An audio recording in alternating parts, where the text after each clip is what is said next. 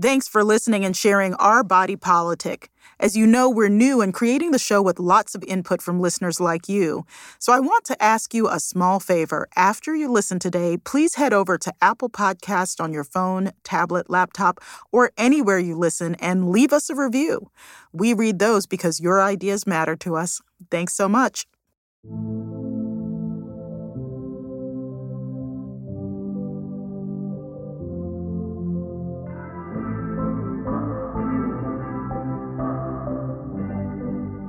This is Our Body Politic. I'm the creator and host, Farai Chideya. Today, we're talking to a Cuban American political influencer about being a Trump campaign surrogate and what conservatism means to her. Bertica Cabrera Morris is a Cuban born conservative businesswoman based in Orlando. She's volunteered for many Republican presidential campaigns over the years, including former President Donald Trump's. In fact, in 2020, she was a board member of the campaign organization Latinos for Trump. I'm pleased to welcome her to the show. Bertica, thanks for being here on Our Body Politic. Thank you, Farai. Nice to be with you. Yes, yes. I really appreciate your time. And, and I want just to start with the beginning, which is the story about how you became a Republican. Can you let us know? Absolutely. Um, I'm a Cuban born person, American by choice. Came through Cuba, through Spain, and uh, went to live in California. I started going to college after uh, I was of age and I was able to become an American citizen they asked me when I went to register to vote what I was. I said, What I do know is that I have a lot in common with who my governor is. And my governor name was Ronald Reagan. So they said, Well, he's mm-hmm. a Republican. And I said, Well, that's what I am. And I've never looked back since. And so, what does being a Republican mean to you in terms of your values or, or your political choices? Well, I think that um, me as a Hispanic woman or the Hispanic descent, there are three things that are very important in my life. Number one is uh, jobs and the opportunity to work, uh, a group of people that encourages small business, uh, less government. Number two, it's very important for me the security of the country because where I came from, mm. the security is a big deal. I'm a mom of five kids and I, uh, you know, it worries me. Uh, I need to have a strong leader. And number three, I think very importantly for me is life, and that a baby is conceived and is alive at that time. I think that you can be a Democrat or a Republican and believe in that, but it seems like it's more of a conservative uh, belief than there is of a liberal one. And so, how did you serve during the 2020 campaign? I understand that you did play a role. Um, you know, I I, I usually uh, volunteer. I don't have uh, a job. I don't want a job in a campaign. I want to be able to tell the media and the folks what is that why Hispanics uh, should not be labeled in one way or another. Um, I I don't like labels, and as you know, you hear many times, well, minorities are all Democrats or Hispanic are all Democrats. Well, not necessarily. We all, we all have our own minds and our own ideas. And so I told a lot of stories. I may, I did probably over 700 interviews during the past two and a half years. So why do you think people, some people at least, are so confused that Latinos are not in one party. And and where do you see opportunities more importantly where do you see opportunities for the GOP to retain latino voters hispanic voters or even gain in the next presidential election? I think that the reason that you see the hispanic voters going the way they do is uh, for what i told you at the beginning. It has to do with uh, jobs opportunity to do business, less regulations. I don't think that Hispanics are that involved in politics because we're very busy working, just like the African American community is. You know, we're just working people. Whoever makes it easy for us to achieve our goals, I think that, or whoever looks more like we like we do, we're going to be more attuned to be in that party. I believe that uh, the path that we were this past four years was a good path of inclusion in every area in the Asian community, the African American community, the Hispanic community. Mm-hmm. Uh, Hispanics are very diverse. We have Black, Chinese, Jews, you call it Lebanese. You know, when you look at my DNA, it's almost funny. My husband said, Oh my gosh, you have American, uh, um, what, what is it called? Native American. How could you be? And I said, Cubans are from America, you know, so uh, that's what we are. We're just like everybody else. Yeah. And, and, how do you feel at this point? Um, President Trump never officially conceded the election. Um, most Republicans, but not all, believe that he lost. Um, and there was the violence at the Capitol on January 6th. As a Republican, how how are you processing all of the events of the end of the Trump presidency? And do you think that January 6th, for example, harmed the party? Well, uh, Farai, I, I do think that January 6th harmed the party. Uh, not the Republican Party, but it, it harmed those people that um, worked very hard in president's campaign, like I did. Um, I didn't agree with what happened. I don't agree with any kind of this kind of uh, behavior. Um, it was sad that the other 300,000 people that were peacefully demonstrating were overlooked and that most people did not know that they were even there. So I believe in peaceful protesting. I, I, I don't even know who those crazy people were. When President Trump was elected and I went to the swearing in ceremony uh, four years ago, I remember walking down a street and I actually have a picture of this. And I was in the middle of a mob of people dressed in black. They looked like ninjas and they had arms in their hands, uh, bats and uh, I found myself in the middle of that crowd, and which was similar to the crazy crowd that went into the Capitol. And uh, they were not really people that I knew. A lot of them had accents that were different than mine. They were hateful. And I, I don't believe that Hispanics or anybody would agree with that, no? So I think that left uh, a big dent in our country. I definitely you know, uh, uh, very much appreciate what you said. I will say though that the the people who went into the Capitol on the sixth, some some of them wanted to kill Vice President Pence, who is definitely not a Democrat.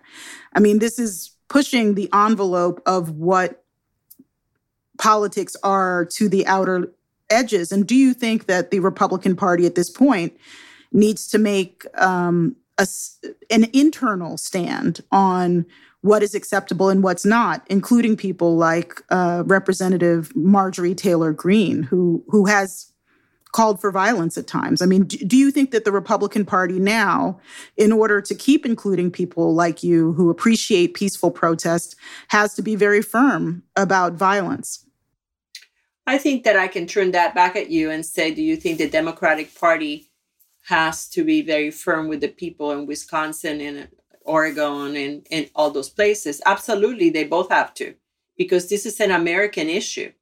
I wouldn't consider this a party issue.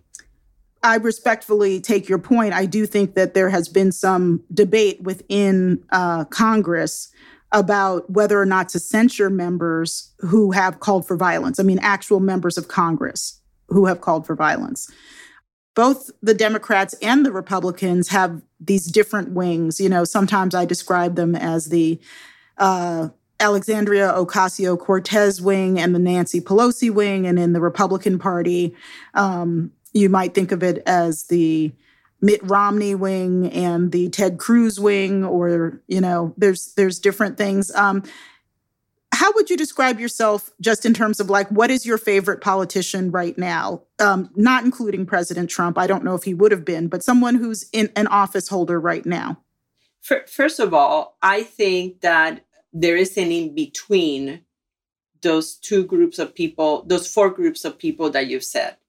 Mm-hmm. so um, ocasio cortez or nancy pelosi are extremes. In the middle of that, there are many Democrats that I could live with. And the same thing in the Republican Party.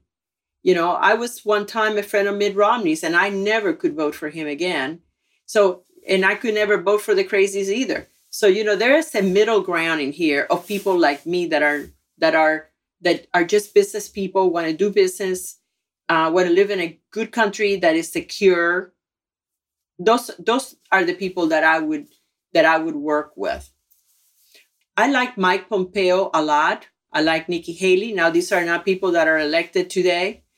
Um, I work a lot mm-hmm. with the mm-hmm. Republican Governors Association. My governor in the state of Florida, Ron DeSantis, is doing a very good job.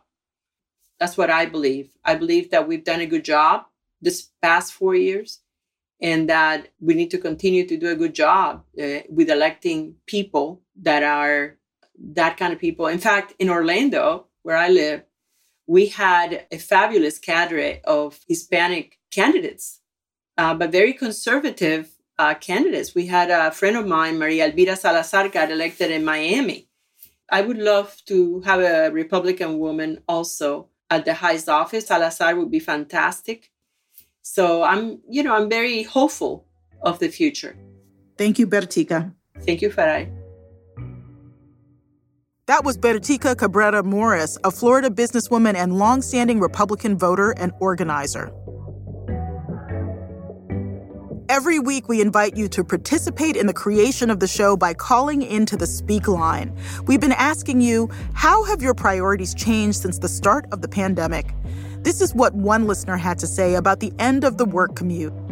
I realized how much I truly cherish being connected to the outdoors, having a view of birds in my backyard and with my cats at home, I'm calmer if less of my time is spent during the day just trying to get somewhere. So my priorities have shifted in that I really want my life to have more time where I don't have to spend like traveling to and from work. Our number is 929 353 7006. That's 929 353 7006. Or go to ourbodypolitic.show and scroll down to find a Google form to respond in writing.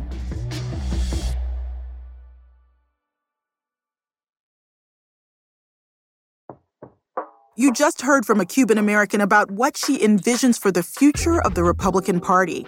And now I'd like to add some more context to the idea of the Hispanic Republican. That's the title of Geraldo Cadava's latest book. Cadava is professor of history and Latina and Latino studies at Northwestern University.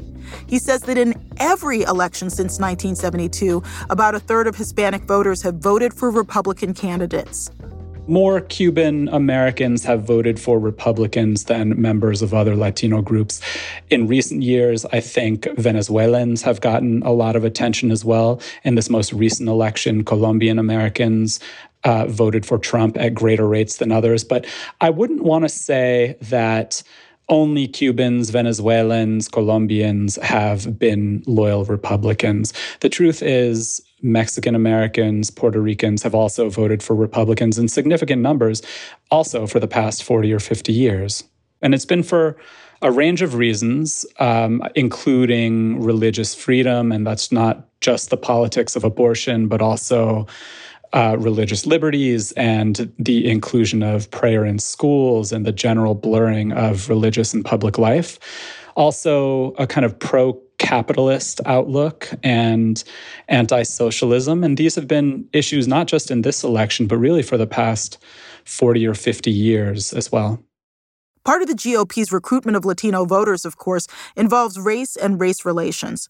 Cadava says he often hears Hispanic Republicans talk about their Spanish identity for a long time, Latino studies scholars have talked about how and have noted how an affinity for Spanish identity was a kind of affiliation with whiteness as opposed to indigeneity or blackness. And, you know, there are ways in which that played out in the Latino community over the years. And um, the Republican Party also kind of fed divisions between African Americans and Latinos by arguing that the Democratic Party had reached out to African Americans and catered to their civil rights interests, and the Democrats were the party that represented African Americans, whereas the Republican Party was going to represent Hispanic interests. And, you know, not all of those things are connected directly to whiteness, but there was a kind of divide and conquer strategy used by the Republican Party to separate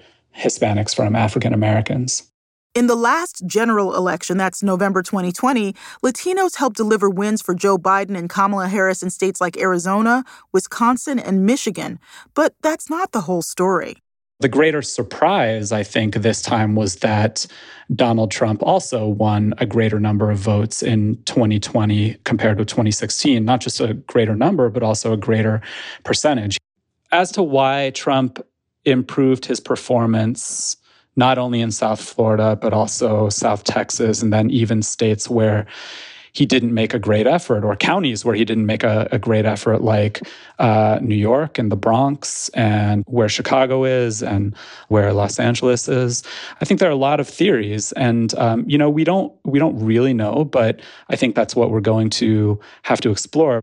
Cadava says Latino conservatives are optimistic about the reach of their message. The conservatives that I've interviewed, they would like to believe that conservatism among Latinos is just on the rise and that newcomers are more conservative than previous waves of newcomers. And they would like to believe that Democrats just fundamentally misunderstand the motivations and ambitions of recent immigrants. And they say that Latino immigrants don't want to be, or Latin American immigrants, I should say, don't want to be kind of lumped in together with all other Latinos as, uh, you know, a, an American minority group. Other theories have to do with how Latinos were kind of alienated by um, you know, the the quote unquote radical left and the identity politics of Democrats and the idea that Latinos only care about immigration and Democrats didn't make much of an effort to reach out to them early on in the election cycle. So, another theory of how Trump did better is that Democrats themselves didn't really engage or reach out to them early enough. So, you know, the truth is probably a combination of all of these things. Geraldo Cadava is author of The Hispanic Republican The Shaping of an American Political Identity from Nixon to Trump. Over the past few weeks, virus cases in the U.S. have been falling faster than at any point in the pandemic. That's partly because an estimated 100 million Americans have already had COVID. Unchecked spread is dangerous. At least three variants are already loose and spreading, and they appear to be more contagious. They may also pose another problem. We're seeing that if you have had a prior infection with coronavirus earlier during the pandemic, that immune response is not protective against the South Africa and Brazil strains, and there may also be reduced protection from the vaccines. That's Dr. Celine Gounder, a practicing infectious disease specialist and epidemiologist at the NYU Grossman School of Medicine and Bellevue Hospital.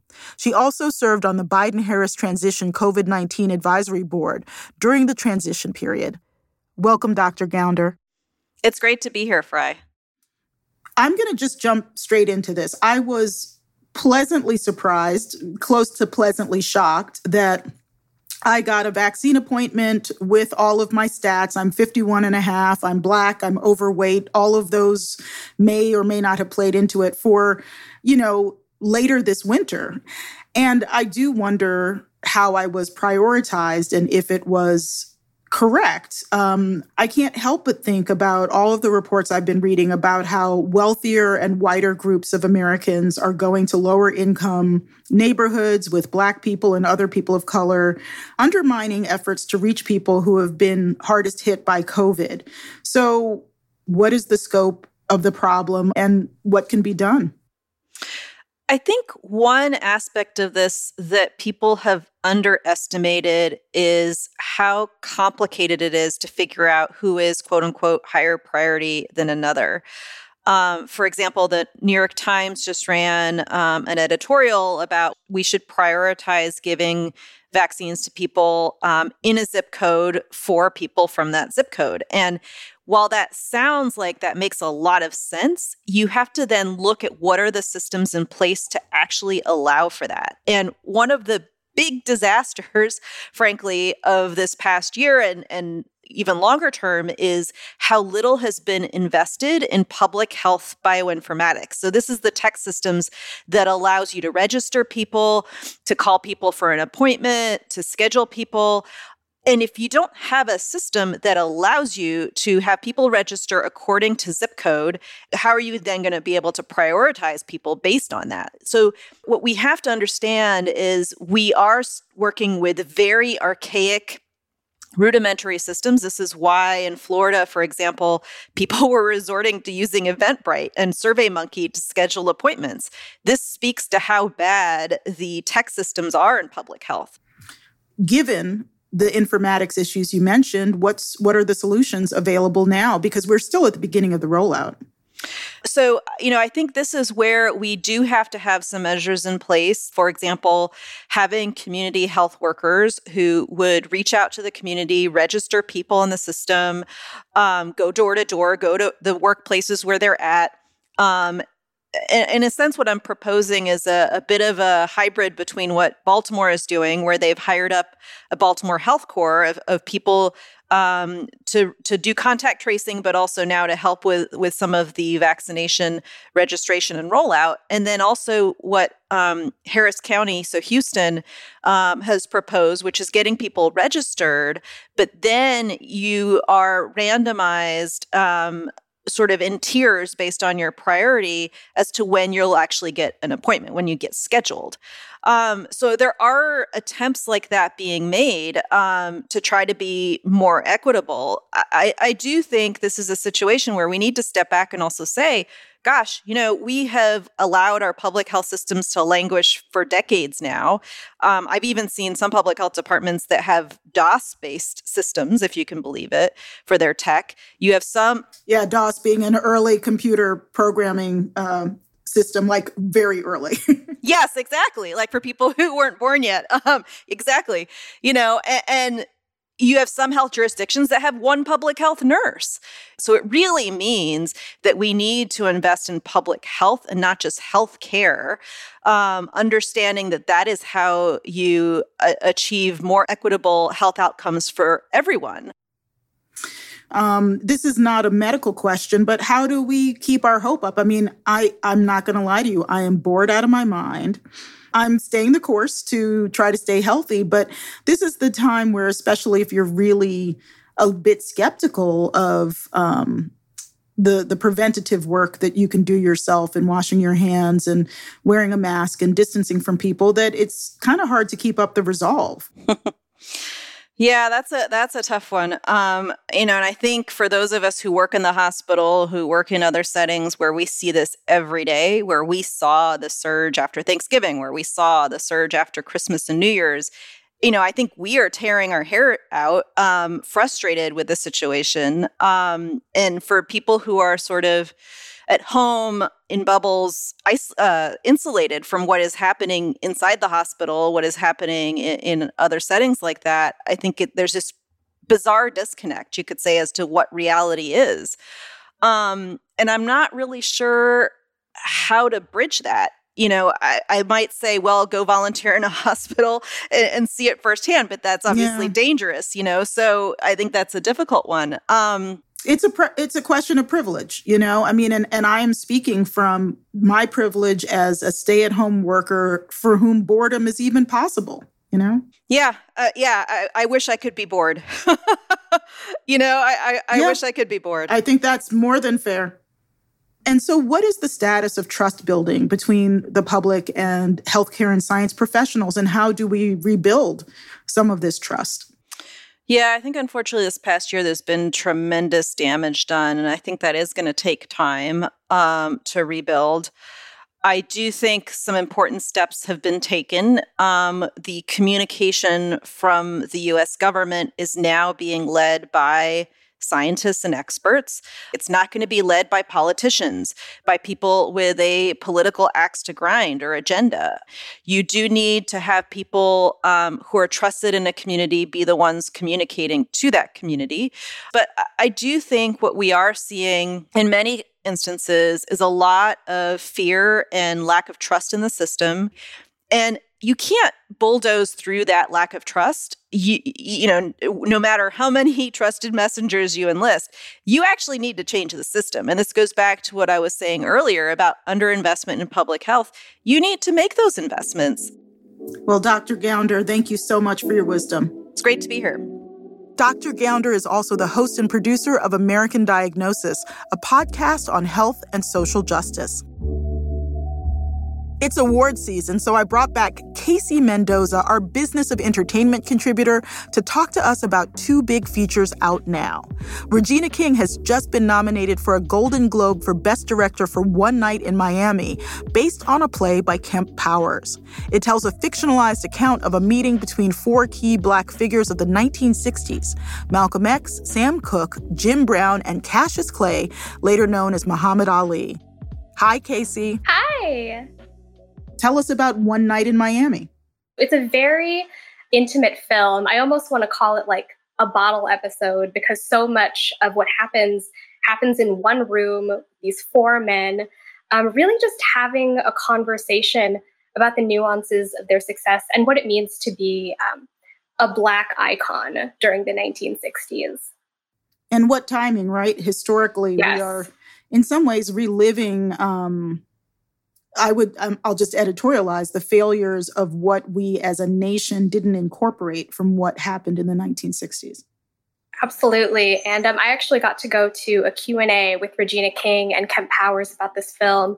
And they spoke with such nuance on how relevant this film is today, you know, because the film touches on um, Malcolm X's struggles dealing with the FBI, it asks questions about what it means to be a successful Black entertainer uh, during this time period without pandering to white audiences, but also without turning their back on their um, Black supporters and fans.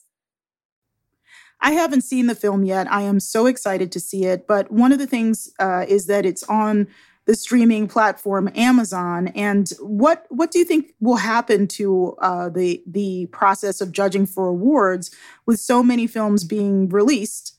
You know, even if they might have one drive-in theater here or there, effectively on streaming platforms, how does that sort of change the evaluation game? Of course. So obviously, 2020 was an unprecedented year for the entertainment world.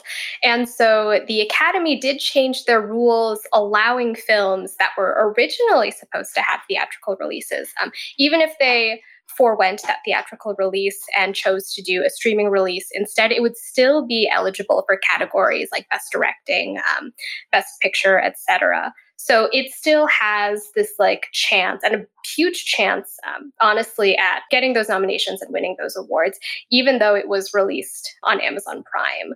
And tell us also about MLK FBI, the documentary about Martin Luther King Jr. and how the FBI targeted him. Tell us about that one. Both films are very relevant for this time period. One Night in Miami touched on Malcolm X's um, the surveillance he faced from the FBI. Uh, the surveillance MLK faced by the FBI is the point of this documentary, and I think it kind of contextualizes the civil rights icon in a way that really shows the struggles that he went through. Um, because today, you know, we see MLK as this like popular, revered figure in the civil rights movement. But at the time, the documentary really shows how much he was considered an enemy by the US government and also a rather unpopular activist figure among the American people. A 1966 Gallup poll found that only a third of respondents had a positive opinion of Martin Luther King during the 1960s. And I think that's really important to know and realize when we remember him today. And I also understand that uh, the director of MLK FBI is Sam Pollard, who worked on the groundbreaking Eyes on the Prize. So he's so familiar mm-hmm. with the territory. You know, what did you learn from from watching this? In the past couple of years, you know, ever since the FBI files on MLK and also other Black activists during the time were released to the public, we, we have known for the past couple of years the extent to which the US government tried to discredit this movement.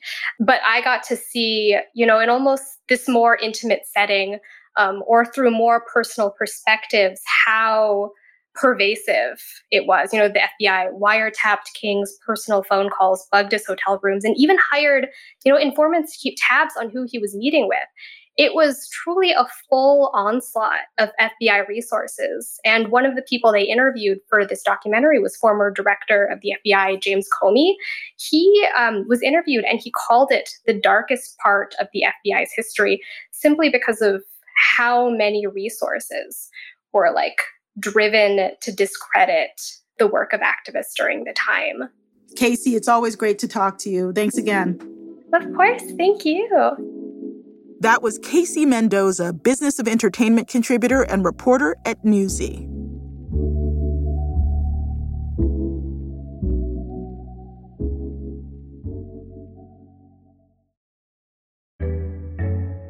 Now it's time for Sippin' the Political Tea, our weekly roundtable covering all things politics and the news. This week, our contributors are Errin Haines, editor at large of the 19th, and Tiffany Jeffers, professor at Georgetown Law and our body politic legal analyst. Hi, Tiffany. Hi, Farai. It's so nice to be back. It's great to have you. And hi, Aaron. Hey, better to be heard than seen, I guess, these days. Okay, so look, the halls of Congress were a flutter this past week, to say the least. Uh, but Farai, I wonder what, what struck you about what you saw in Congress this week. I was really struck by uh, Representative Alexandria Ocasio Cortez's Instagram Live about the siege of the Capitol and mentioning that she had been a victim of sexual assault in the past and that this had brought up the past. And I thought it was just really courageous how she said that. And that also it was disturbing that she had to reconnect people to her humanity and her vulnerability in order to say how horrible the siege was. I mean, we should at this point take it at face value that the siege was something where people were trying to kill then Vice President Mike Pence, let alone Nancy Pelosi and Alexandria Ocasio Cortez. This was not just a partisan um, peril, this was a bipartisan peril. And now some people are trying to paper over that. So I thought that was really an important moment. Tiffany, I want to bring you in here. Uh, you know, right after the January 6th insurrection, Congresswoman Cori Bush was among the first to call for sanctioning some of her colleagues uh, for their participation, possibly involvement in the events of that day. There were colleagues of hers, uh, Republican colleagues, who had participated in the efforts to overturn the results of the 2020 election in a House resolution, including Representative Marjorie Taylor Greene. Tiffany, I'm wondering if you think there's some legal precedent for this kind of resolution. There's absolutely legal precedent for this type of resolution, Errin, and it's important that we sort of break down the structure of the resolution itself. Initially, it's a call for an investigation into the events that predicated this this attack on uh, the Capitol, and that's simply an investigation. Now, incorporated within the resolution is a request if there is a finding for sanctions, including uh, expelling uh, members that, in fact, did if, if they're found to have violated their oath of office. Um, and so the precedent comes in historically from members of both the Senate and the House of Representatives during the Civil War time, and they were expelled for disloyalty to the Union. It's a small number of individuals, I think 15 total between both houses that have actually been expelled as the highest form of sanction. Um, I think Errin, there's an argument here to be made, a correlation between attempting to overturn election results as a direct undermining of democracy, specifically because there's no evidence that's been substantiated that there was voter fraud. It's not that Representative Bush is indicating that the request to investigate voter fraud is in and of itself a violation of oath. It's that the investigation was complete, the cases were filed, the courts have ruled. And yet these Congress people still move forward with these unsubstantiated claims without evidence of voter fraud. And it, it's a continual d- undermining of democracy. And so, again, I think there can be a correlation between the undermining of democracy here, similar to the complete disbandment of the Union by starting a new confederacy during the time of the Civil War. Tiffany, you're making such good points here. And, and as we kind of evaluate the state of our union uh, in this moment, uh, President Biden, Vice President Harris are talking about healing and unity in this country. But, but there are folks like uh, Congresswoman Bush who are saying that that doesn't happen without accountability, right? And, and just the idea of trying to get to a shared set of facts. Uh, uh, you know, an investigation uh, would be something that, that may go a long way to doing that. Uh, so, so, House Speaker Nancy Pelosi ended up giving an office reassignment to, to Representative Bush. And, and, let's just play a clip here from MSNBC's The Readout of Congresswoman Bush explaining why she changed the location of her office. I moved my office because I am here to do a job for the people of St. Louis. They deserve that. And what I cannot do is continue to look over my shoulder, wondering if a white supremacist in Congress by her, by the name of Marjorie Taylor Greene or anyone else, because there are others, that they are doing something or conspiring against us. So, Congresswoman Taylor Greene has not been shy about her belief in QAnon conspiracies. And yet, Republicans applauded her on the floor of the House on Wednesday. And House GOP members were threatening to remove Representative Ilhan Omar. Farai, I want to come to you and ask what is going on in the halls of Congress? You know, there was a lot of internal scrutiny of the Republican Party externally, and then definitely discussions internally about what they should do about Marjorie Taylor Greene, a representative who has espoused violence and supported QAnon. And she basically, uh, in front of her Republican Party members, made a case that she no longer believed in QAnon and that she disavowed her past statements, you know, and these have been some very strong statements. And now the Democrats are left to consider what their options are for housekeeping and moving ahead with those those options. But um, the Republican Party has decided that they will not censure her, and I think that this has a lot to do with Trumpism's strong support. And so um, by not standing up to Representative uh, Taylor Greene, what signals is the party sending? That's, you know, that's the state of play based on what happened on Wednesday. Farai, might this be the end of the GOP as we know it? I mean, I think we're we're in a moment where you have a lot of Americans that are questioning, uh, you know, where they stand with with this Republican Party, given everything we've seen. There are now reports that a record number of Americans have left the Republican Party. Leavers who were horrified by the insurrection and leavers who felt GOP leadership didn't support President Trump enough. So we did see a small number of people, single digit thousands, transferring away their registration away from the Republican Party after the election. And there's no other reason for people to switch parties right after an election unless they are dismayed by what their party is doing. There is no election that happens like the day after, but these were people who clearly were like, I've got to make a change. And I am going to be really interested to see in subsequent races people who abstain from voting who had been loyal Republicans because essentially what happened during the, the Roy Moore Doug Jones contest, where Moore was accused of stalking teenage girls at the mall for sexually inappropriate reasons.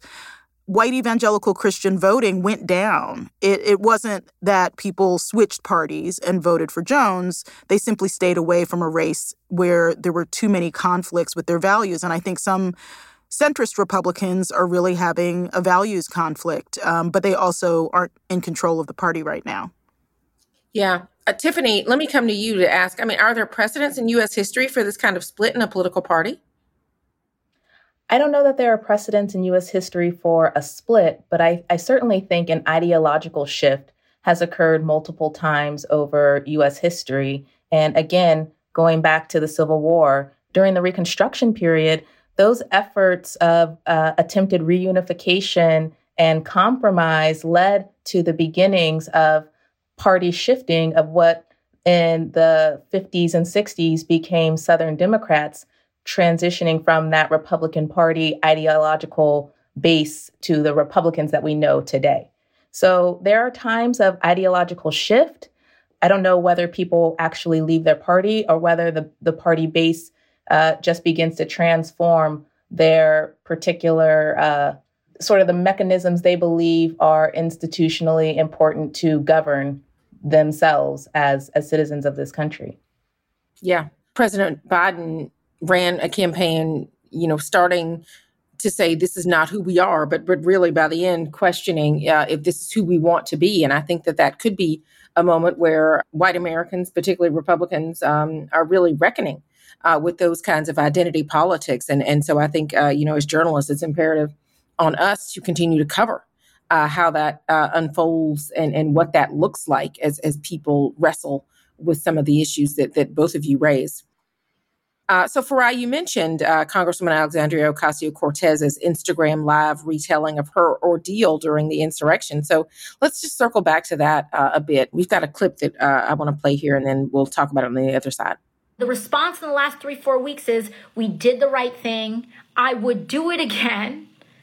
And so, if that is your stance, then that means they continue to be a danger to their colleagues.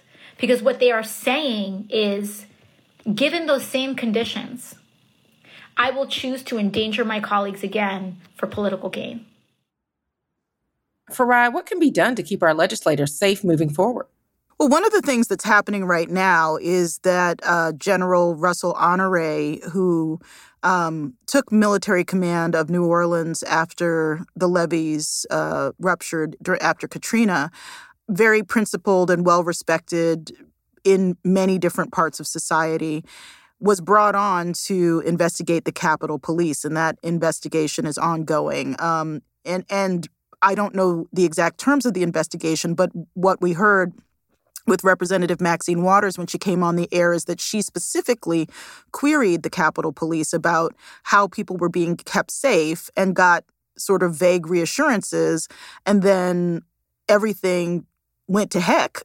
And during the siege, uh, she actually called up the head of the Capitol Police, who later resigned, and was like, What's going on? You said we'd be safe. So I think that there's a lot happening in terms of that. But the question of is the call coming from inside the House? Are people inside Congress um, actually part of the narrative of the siege? What needs to happen to keep people safe is a thorough reckoning, a thorough fact filled reckoning of who was complicit and who incited people.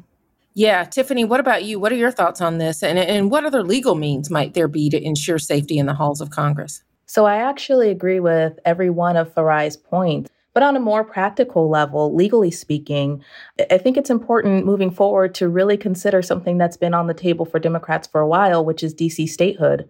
Allowing residents and legislators of DC to govern themselves and protect themselves um, by number one, just having the authority for local DC government officials to activate the National Guard in times of emergency would be one very practical step uh, in ensuring the security of the Capitol building and, and just overall residents in DC.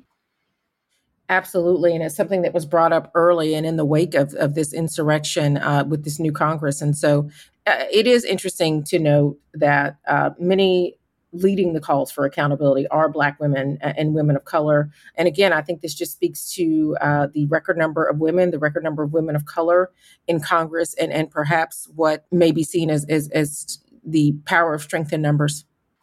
The former president is being charged with incitement of insurrection his lawyers are arguing that his speech is protected by the First Amendment. Tiffany, I want to ask you is former President Trump, in fact, protected by the First Amendment?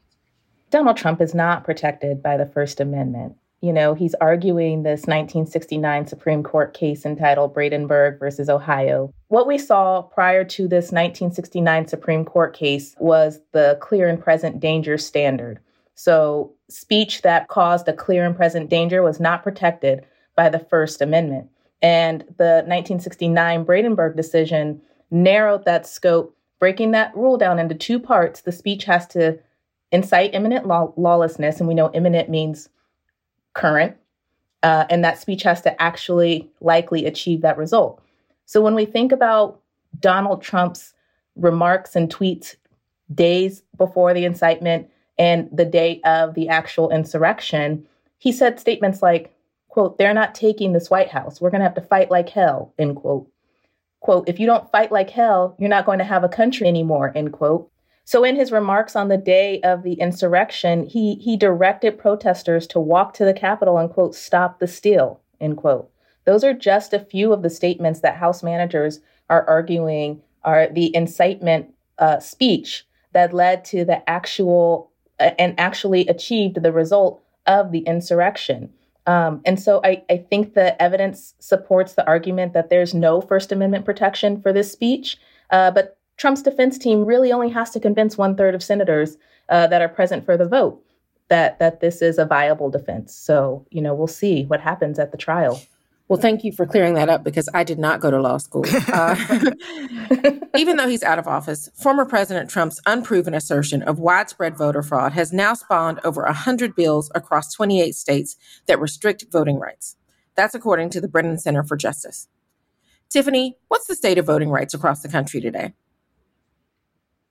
Errin, voting rights are in a very precarious position right now. I am I'm very concerned, um, especially as a Black woman. I read Carol Anderson's One Person, No mm-hmm. Vote, and she really lays the foundation for how Republicans have systematically dismantled uh, and disenfranchised voters. It culminated in 2013 with the SCOTUS decision, the Supreme Court decision that completely dismantled the 1964 Voting Rights Act. So these bills are attacking uh, absentee ballots, mail in ballots, uh, trying to increased voter ID laws and signature laws. And it, it's really just a tool to disenfranchise Black, Brown, and Indigenous voters. Um, but what's set in place is that during his presidency, Donald Trump appointed 234 federal judges. And so, if these bills are passed by state legislatures, these judges are the individuals who will be determining the constitutionality of these particular pieces of legislation. And without the teeth of the Voting Rights Act, there's there's a very real possibility that the gains progressives have made are going to be completely undone, um, and more people will will continue to be systematically disenfranchised. And I'm really concerned. And I would just jump in to say that I think that one thing that we have to keep an eye on is the unpaid civic labor that it takes for Black people and people of color to vote, which includes the time spent waiting in line instead of earning a paycheck. There was a, an incident um, during the the last election cycle in 2020 where a bunch of Black people were basically districted out of one district that had ample voting facilities and districted into a majority Black district that was already overburdened. Like this is some gangsta stuff.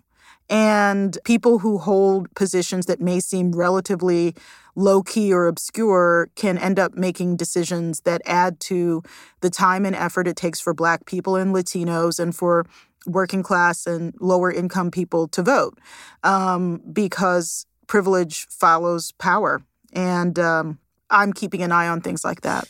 Yeah, well, I absolutely am doing the same as somebody who works for a newsroom named for the 19th Amendment, uh, and and we know that that uh, there was privilege and power at work uh, in that moment. Even as uh, millions of women were were in franchise, there were there were millions of women who were also excluded from the franchise. And so this is something uh, you know, voting, uh, unfortunately for women of color uh, in particular, it's something that we have to stay vigilant uh, about. And we know that elections have consequences, and this is some of the clearest proof of, of what those consequences are. but but I know that um, you know all of us are you know continuing to pay attention to to how this is going to play out and how effective uh, you know these efforts at, at, frankly what is 21st century voter suppression could be.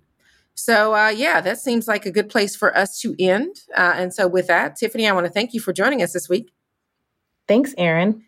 And Farai, you know, it's always a pleasure to sip the political tea with you. Oh, Errin, fabulous as ever. Thank you. That was Errin Haines of the 19th and Tiffany Jeffers of Georgetown Law. Thank you so much for joining us on Our Body Politic. We're on the air each week and everywhere you listen to podcasts. Our Body Politic is produced by Lantigua Williams & Co. I'm the creator and host, Farai Chideya. Juleyka Lantigua Williams is executive producer. Paulina Velasco is senior producer. Cedric Wilson is lead producer and mixed this episode. Original music by Kojin Tashiro. Our producer is Priscilla Alabi. Michelle Baker and Emily Daly are assistant producers. Production assistants from Mark Betancourt, Sarah McClure, and Kojin Tashiro.